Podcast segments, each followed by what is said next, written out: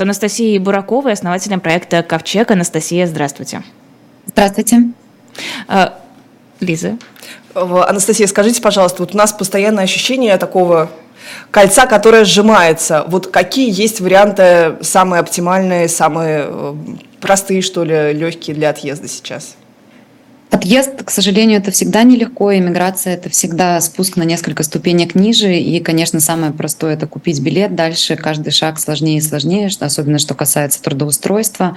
И россиянам доступны в первую очередь безвизовые страны. А, больше всего наших соотечественников сейчас в Турции, Армении, а, Грузии. Ну, Казахстан усложнил миграционные правила, поэтому скорее является таким транзитным пунктом, и люди меньше стали в нем задерживаться после Нового года и после отмены фактической визарана. А, это страны такие первые иммиграционные. Дальше уже люди в безопасности, потому что в первую очередь нужно обезопасить себя. Если вы опасаетесь э, быть мобилизованным, вы опасаетесь, например, подлежите срочной службе по возрасту, опасаетесь быть призванным в армию, то, конечно, а, лучше выбрать ту страну, которая доступна прямо сейчас, и оттуда уже строить какие-то планы на будущее. Для высококвалифицированных специалистов, как все говорят, конечно, вы же айтишник, поэтому вам легко рассуждать а, но действительно для высококвалифицированных кадров доступны и европейские страны, а, в том числе рабочей визе, но получить офер — это дело полугода как минимум, а, возможно, еще дольше, поэтому ну, должно быть, должен быть какой-то уровень накопления, чтобы это время жить и заниматься активно поиском работы. Латинская Америка а, более экзотичный вариант, но достаточно популярный, mm-hmm. особенно Аргентина в связи с возможностью достаточно быстро получить гражданство. Но Аргентина Иногда... же сейчас а, меньше принимает россиян и гораздо реже выдает, э, дает возможность остаться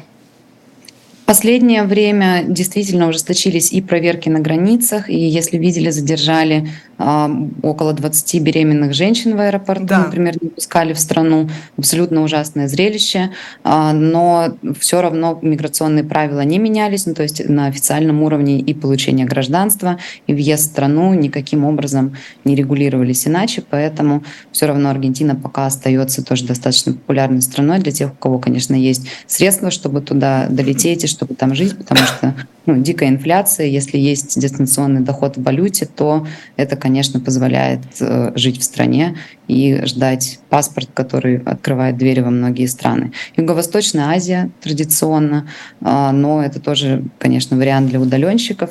На самом деле с трудоустройством странах э, безвизовых достаточно сложно, потому что и свой рынок труда такой э, достаточно напряженная ситуация, я бы сказала, среди местного населения высокий уровень безработицы, и рассчитывать на то, что можно будет, например, в Грузии или в Турции найти э, работу по приезде достаточно быстро, не приходится. В Армении чуть попроще ситуация, в том числе и без знания местного языка люди находят работу, и достаточно легкая в плане документов, процедуры трудоустройства, но заработная оплата, конечно, существенно ниже, чем э, мы привыкли, например, в Москве или в Санкт-Петербурге, а, наверное, сравнимо с российскими регионами. А из безвизовых стран, вроде Грузии, Армении, можно ли получить визу в европейские страны, к примеру? Насколько это сложно? И э, есть ли вариант не делать этого из России, а заняться этим как раз уже после пересечения границы? Если мы говорим об иммиграционных визах, рабочих, учебных, э, визах фрилансера, то да, многие страны после начала войны изменили порядок и разрешили подавать людям, которые в стране, где они подаются, не имеют ВНЖ или гражданство. Раньше было, была привязка к консульскому округу, который а, по, по месту гражданства или ВНЖ.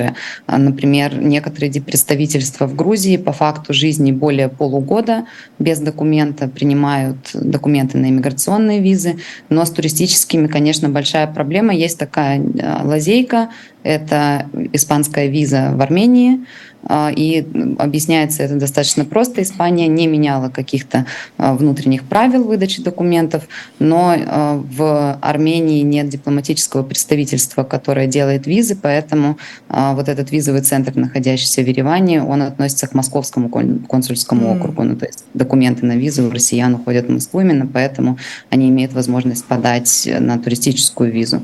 В остальном люди часто в Турции делают ВНЖ э, туристический по факту аренды квартиры и, соответственно, подают на э, визы С, на визы краткосрочные, а, но не все, опять же, консульства принимают вот такой туристический ВНЖ как основание для подачи в Турции. А, действительно сложная ситуация, чтобы попасть в Европу, но, тем не менее, если человек получил, например, рабочий офер или у него достаточный доход для визы фрилансера, то здесь э, сильно больше опций, чем для краткосрочных виз. А, да, прости, я чуть э, добавлю вопрос. Э, наверняка многие, ну, во всяком случае, по моим ощущениям, хотят все-таки, если рассматривают иммиграцию, мигрировать в Европу, потому что высокий уровень жизни, потому что а, это гораздо ближе к России, чем Америка, там, Азия и так далее. Это дает возможность а, встречаться как-то с родными, остающимися в России. Какие страны европейские наиболее доброжелательные к россиянам, которые получают ВНЖ, которые получают гуманитарные визы, например? Кто готов принимать?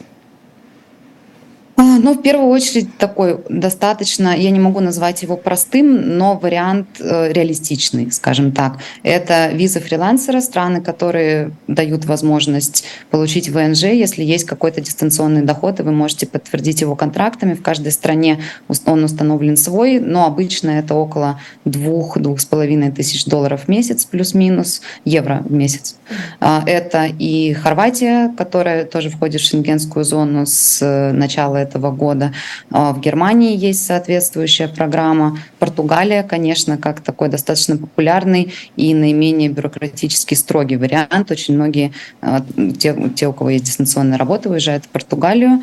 А, там и такие достаточно низкие бюрократические требования, мало проверяют, находишься ли ты здесь а, больше там, полугода из года и, и прочие вещи. И плюсы страны до получения непосредственно документа, если есть возможность передвигаться по другому типу визы, можно выезжать. Испания с недавнего времени тоже ввела вот эти так называемые визы фрилансера или визы цифрового кочевника. И, наверное, это самый доступный вариант, если нет рабочего оффера. Но получить рабочий офер возможно только очень высококвалифицированным специалистам, которые, которых невозможно найти на местном рынке труда, потому что еще за каждого иностранца компания а, и платит дополнительные деньги, Поэтому здесь рассчитывать на то, что какие-то такие профессии, существующие в большом количестве на местном рынке труда, будут востребованы, не стоит. Но да, действительно, вот такие варианты по ВНЖ по, точнее, по визе фрилансера, они наиболее доступны. Ну, а остальное уже зависит от цели, от возможностей. Если человек хочет, например, продолжать свое профессиональное обучение, то студенческие визы тоже доступны во многих университетах. Правда, с начала войны, например, Чехия и ряд других стран закрыли э, возможность обучаться на специальности, которые могут быть двойного назначения, ну, то есть условно использоваться в военной отрасли. В некоторых странах запрещают студентам, аспирантам ученым работать на а, видах оборудования, которые могут быть использованы в военной отрасли. Но по этому поводу тоже стараемся как-то ситуацию если не изменить, то попробовать изменить и показать абсурдность этих ограничений, потому что человек уже прошел проверку, если он получил визу, прошел консульскую проверку, и ограничивать его, например, в возможностях работать, в каких-то средствах своего труда, обучения, это достаточно странно. А, у нас э, спрашивают, насколько поменялась э, динамика отъездов. Вот э, после принятого законопроекта, казалось бы, все должны были бежать, но что-то такое нет паники по сравнению с тем, что было после 21 сентября. Вот если вы сравниваете по своему опыту, понятно, что это э, не вся статистика, но тем не менее, вот насколько, насколько это изменилось? Когда я увидела вот эти добавленные ко второму чтению поправки в законопроект, мы сразу напряглись, начали готовить команду опять к такой достаточно напряженной работе, как в конце сентября, начале октября, когда Владимир Путин ввел указ о мобилизации. Но а, этого не случилось. И если мы посмотрим цены на авиабилеты, то они mm-hmm. остаются на обычном уровне. Например, в Армению, куда въезд возможен без заграничного паспорта. Я напомню, что в большей части а, населения России заграничного паспорта паспорта нет, поэтому вот без визы такие страны, куда можно въехать по внутреннему, они очень хороший индикатор. И что в день принятия законопроекта, что дни после, в общем-то, цены на авиабилеты оставались на прежнем уровне, и каких-то очередей на границе не образовалось. К нам стало поступать больше обращений в год юридической помощи, но вопросы касались по большей части не отъезда, а просьб разъяснить закон, э, просьб э, там, угу. объяснить про отсрочки по, по срочной службе, действуют они или не действуют, и другие вопросы, которые касаются вот этих новых принятых поправок. А в части каких-то запросов, например, на шелтеры, которые у нас все еще остаются в Армении, Турции и Польше, здесь сильно спрос не вырос. Наверное, там на, буквально на проценты. А значит ли это, что возможности людей уехать просто вот исчерпаны? То есть те, кто уехал, они, в принципе, это сделали? Думаю, что да. А, ну, во-первых, эмиграция не, не универсальный совет и далеко не простой. Многие не могут уехать, а, потому что нет ну, просто каких-то накоплений даже на первые месяцы.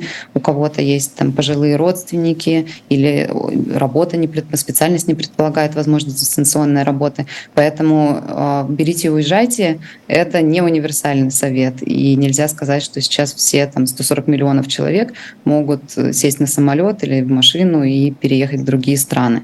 Поэтому, э, да, действительно, думаю, что те, кто имел такую возможность, уехали еще после объявления мобилизации, а, ну или люди пока не очень поняли, чем это может грозить, и вроде активных мобилизационных мероприятий сейчас не ведется, и по телевизору нас уверяет и Песков, и депутаты Госдумы, что все, мол, мобилизация закончилась, можете э, спокойно, спокойно жить, но это, конечно, не так. Вот там мы с вами разговариваем, могут там, прямо сейчас начать разносить снова повестки на мобилизацию, потому что указ продолжает действовать, он никуда не делся, он не отменен. А, но и депутаты пытаются тоже вот эту волну отъезда сбить. А, видимо, Кремль очень волнует отъезд в том числе и высококвалифицированных кадров, и трудоспособного населения, и поэтому пытаются как-то усыпить бдительность людей, убедить их, что им больше ничего не угрожает. И несмотря на то, что уже больше года в соседней стране Россия ведет войну, а, что все все нормально, у нас обычная жизнь, и не нужно никуда бежать. Но если у вас есть такая возможность выехать, э, я бы рекомендовала это сделать. Если такой возможности нет, то читайте памятки правозащитников, не живите по адресу регистрации, пока единый реестр повесток не введен, поэтому в автоматическом режиме происходить ничего не будет. А, Будут такие ручные действия военкомов, которые, конечно, не охватят всех э, призывников, поэтому берегите себя в первую очередь, если вы остаетесь в России в том числе, принимайте меры предосторожности, не думайте, что все закончилось. А, кроме вас, какие организации помогают людям уехать из России? А, много организаций, в том числе с которыми мы сотрудничаем и которые нам очень помогают. Мы вообще работаем по принципу синергии и стараемся не дублировать какие-то активности а, организаций, у которых есть в этом экспертиза, и стараемся как-то так разделить усилия по помощи, потому что, конечно, ресурс не бесконечный, одна организация не может охватить все, все возможные виды помощи. Например, по э, сейчас более актуально, я надеюсь, что не пригодится, но э, стабильно спрос на эвакуацию людей, э, которые подлежат призыву, или те, кто подписал контракт, но передумал служить, подписал из-за того, что там надавили или обманули, не поняли, что подписывали. И это организации «Вывожук», «Идите лесом», а, «Золотой ключик» и а, кто еще?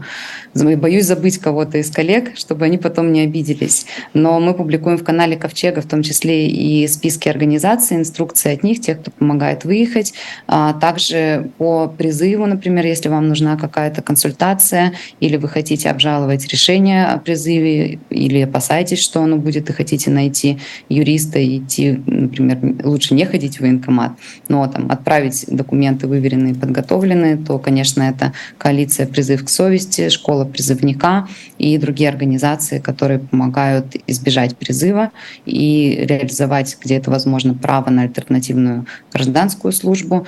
А, поэтому смотрите подборки, их достаточно много, подборки организаций, которые помогают в тех или иных вопросах. И достаточно много россиян самоорганизовались и помогают соотечественникам в сфере своей экспертизы, насколько это возможно. Uh, у нас, поскольку очень много было, знаете, комментариев по поводу э, того, что вы сказали 2000 евро, и люди такие, что 2000 евро, это в полтора раза больше, чем хорошая такая московская зарплата. Uh, но вот все-таки, если мы говорим о каком-то более реалистичном для масс варианте, варианте с российским паспортом, варианте ближайшего зарубежья, то это, то это что? А, ну, в части миграционного законодательства достаточно легкого это Грузия, Армения, а Турция, я бы не сказала, что он сейчас сильно легкий, потому что стало больше отказов в ВНЖ, особенно в крупных городах. Если мы берем какие-то такие небольшие городки в глубине страны, то здесь будет меньше отказов по ВНЖ, по туристическому, но в Измире, в ряде районов Стамбула, которые популярны у иммигрантов, здесь э, большой процент отказа в ВНЖ. Но в Грузии можно жить год, выехать mm-hmm. на день и жить снова год без оформления ВНЖ или каких-то иных документов. В Армении формально можно жить полгода в течение года, но де-факто работает визаран 180 дней, на день выехать и заехать mm-hmm. обратно. И также можно жить без оформления документов. Но, простите, с Грузией все-таки mm-hmm. проблемы они вполне могут не пустить. Мы наблюдаем эти ситуации в основном с известными людьми, но наверняка и обычных граждан тоже могут не пустить обратно. Но, к сожалению, это касается не только известных людей, просто ну, представители оппозиции, жур... независимые журналисты попадают в объективы mm-hmm. медиа, и поэтому складывается вот такая картинка, а, как будто это касается только тех, кто... Ну да-да-да, я об этом и говорю, что наверняка и обычных людей тоже не пускают. Но, конечно, есть такие случаи, на бот юридической помощи обращаются люди, которые никак не участвуют, например, в деятельности оппозиционных структур, не являются независимыми журналистами или правозащитниками. А, я не могу сказать, что это большой процент отказов. Конечно, а, я сама живу в Грузии, и выезжая из страны, очень сложно каждый раз думать, что ты можешь не попасть домой, где лежат все твои вещи, а, где у тебя уже как-то налажена жизнь. Но как бы как вариант самый легкий, наверное, из всех стран в части э, пребывания без оформления ВНЖ, он имеет место быть. Если вы не планируете много путешествовать, хотите куда-то вот первоначально уехать и дальше э, в безопасности попробовать спланировать как-то дальнейшие перемещения, дальнейшую жизнь, то этот вариант, конечно, подходит. Я понимаю, о чем вы говорите, действительно на долгосрочную э, перспективу, так, жить в стране, где ты не знаешь, заедешь ты в следующий раз или нет, даже если процент этого риска не очень большой, это достаточно сложно. А, про Казахстан вы почему-то вообще не, не упомянули. Это теперь уже не такая опция?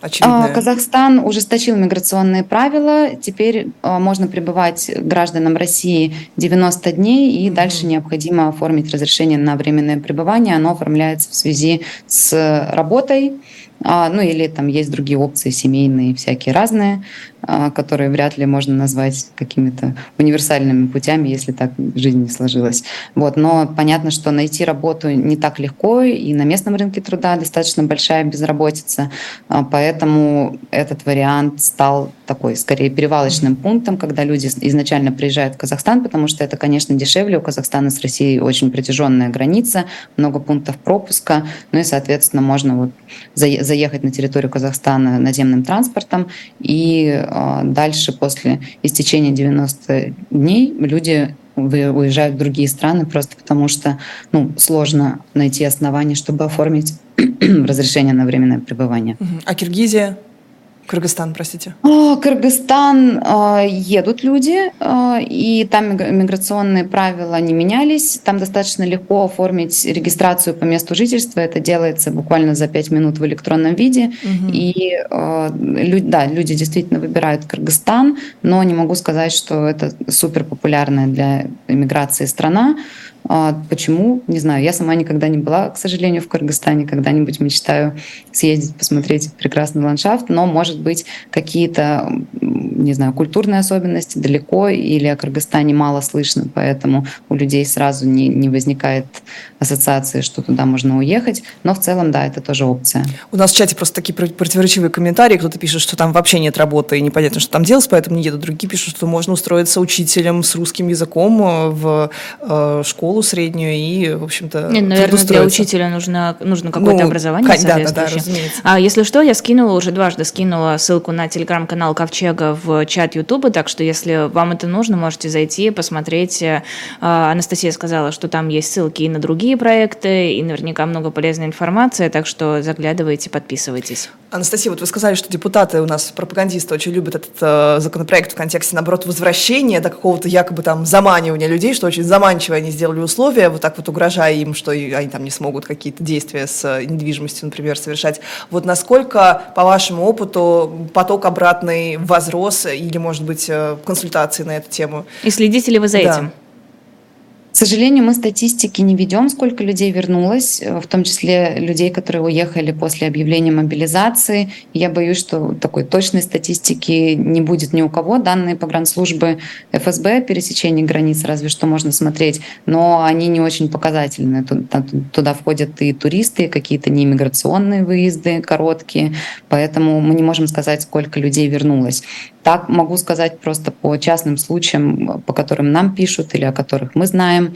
А, действительно, люди стали возвращаться, особенно после заявлений а, депутатов, пресс-секретаря Путина Пескова о том, что все, мобилизационные мероприятия завершены, дальше второй волны мобилизации не планируется. Казалось бы, нам уже очень много наврали представители Кремля а, и представители на охотном ряду, но тем не менее люди как-то а, немножечко бдительность их усыпляется, и они продолжают а, верить вот этим странным словам, которые никак не коррелируют с законами или с отменой указа мобилизации.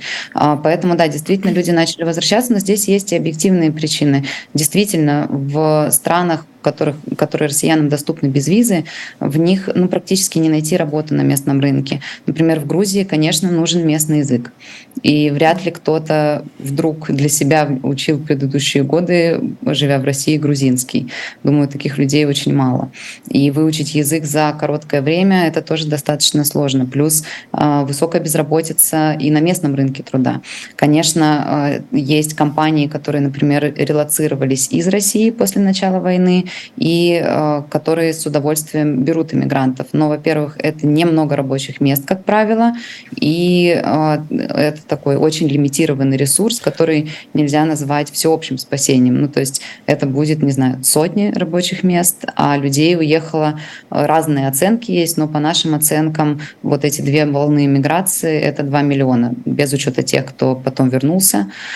Поэтому, Обалдеть. А, правда, с работой сложно. И здесь я не могу сказать, что у нас, например, есть какой-то универсальный совет или есть какая-то волшебная кнопка, куда можно зайти и сразу найти работу. Это очень долгий, сложный процесс. И часто, например, в других странах требуется все-таки знание местного языка, не только английского. Хотя и не могу сказать, что там у всех россиян есть достаточно уровень английского, чтобы получить офер, где не требуется местный язык.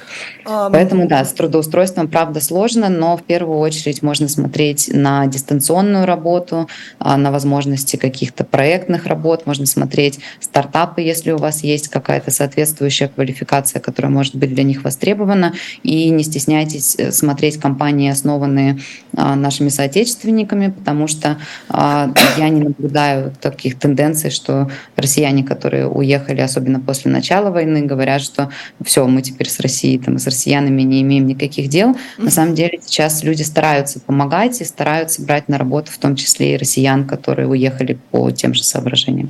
По поводу работы на фрилансе и том, как компании вывозили, наоборот, сотрудников, есть вероятность, друзья мои, что тоже эту лавочку скоро прикроют, потому что вот пару дней назад была новость, что МТС запретил всем своим фриланс-сотрудникам работать таким образом. Это была новость под источник, но э, мы понимаем, что если об этом говорят, то очень возможно, что с ними будут, э, будут расторгнуты договоры в случае, если они не вернутся в Россию. Ну, слушай, ну это МТС, это МТС, а если говорить о каких-то частных компаниях, я думаю, что здесь проблем не должно возникнуть. Но, во всяком случае, я на это надеюсь, если не будет принят соответствующий Ох, закон. Ну да, но это, как Анастасия сказала, ограничено. Вот э, Черногория, Сербия, страны, которые европейские, но, например, э, с таким э, более лояльным, что ли, взглядом на российский паспорт, на отсутствие визы. Как-то я совсем забыла незаслуженно про Балканы. Да, действительно, вы правы. Сербия, Черногория, а, проживание, правда, там, возможно, 30 дней, но работает визаран. 30 дней вы выехали. Понятно, что каждый месяц выезжать это довольно а, утомительно, не то, что там раз в год или раз И в полгода. дорого, наверное.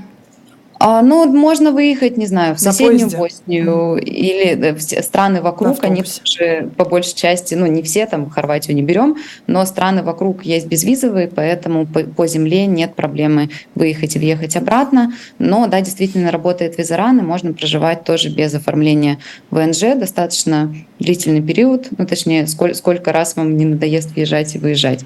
А, на Балканах, э, я думаю, что чуть попроще с ценами на аренду недвижимости, например, и в целом с ценами внутри страны, потому что страны возле России, Грузия, Армения а, и даже Казахстан, во-первых, растет очень местная валюта из-за притока денег из России, и, э, точнее, растет курс местной валюты. И, допустим, в Грузии, если еще полтора года назад примерно там курс был условно к доллару э, у лари местной валюты там mm-hmm. 3,9, то сейчас это 2,5. Ну, представляете, как бы уровень цен, вряд ли у кого-то есть доходы 30, в ларе. 30%. Переехал. Ну, да, вы зато и... там 13% роста ВВП. Грузии. Да, но это такие вертолетные деньги, понимаете. Они приехали, завтра, не знаю, случилось то, чему мы все ждем, и все поехали обратно и забрали деньги. Поэтому это как бы такие не, не, не вложенные в реальную экономику, скажем угу. так. Вот. А Но на Балканах, да, проще, деш, чуть дешевле жилье. И сейчас, например, в Грузии, в Ереване или в Тбилиси снять жилье дороже, чем во многих европейских столицах. Угу.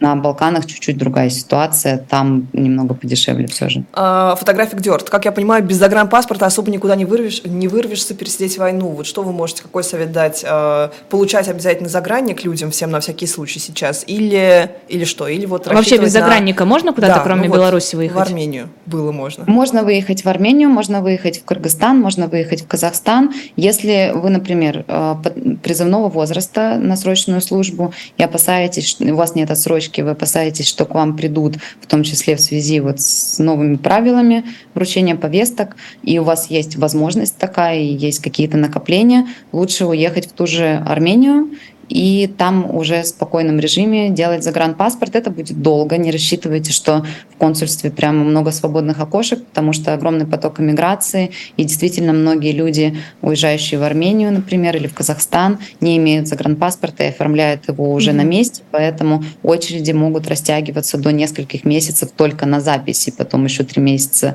э, на изготовление заграничного паспорта. Но если ситуация срочная, если вы чувствуете опасность и имеете возможность, то лучше выехать в доступную страну и оттуда уже, да, пусть долго, но решать проблему с оформлением загранпаспорта. Если у вас э, ну, какое-то ощущение опасности или возможности уехать нет, но вы хотите ее иметь и иметь более такой широкий круг возможностей и выбора стран для отъезда, то, конечно, сделайте заграничный паспорт по месту регистрации в России. Внутри страны он делается месяц, и лучше обзавестись десятилетним паспортом нового образца. Кажется, чипы снова появились и теперь снова выдают э, загранники десятилетние. Если у вас уже есть действующий загранпаспорт, сделайте второй в дополнении к имеющемуся. Мы на самом деле об этом говорим уже, вот сколько, сколько идет война, мы об этом постоянно говорим, но как-то до сих пор очень много людей без заграничных паспортов. А, а зачем нужны два загранпаспорта? Ну, как минимум, против вас, не знаю, теоретически могут возбудить в России уголовное дело. Это значит, что дальше в зарубежных представительствах вы больше документы никакие не ну, в плане заграничный паспорт не получите. Вам будет отказано в выдаче. Так у вас будет э, два паспорта параллельно действующих. Это немного продлить срок, э, когда вы можете не коммуницировать с консульством и не запрашивать там документы, которые вам не получить. А, это первый вариант. Ну, такой, скорее, алармический немного. А, но для многих, к сожалению, сейчас он стал актуальным. А, ну и если вдруг вы будете много ездить, допустим, вы найдете работу, которая связана с большим количеством переездов, то когда-то страницы в вашем первом паспорте закончатся, и вам придется проходить вот эту длительную процедуру за рубежом оформления заграничного заграничного паспорта, и тогда второй паспорт, в котором есть такое же количество страниц, как в первом, вам сильно поможет в такой реализации права на свободу передвижения. Анастасия, спасибо вам огромное. Мы вынуждены уже переходить к новостям. Э, Это была да. Анастасия Баракова, основатель проекта «Ковчег». Спасибо, что вышли к нам в эфир, и мы переходим на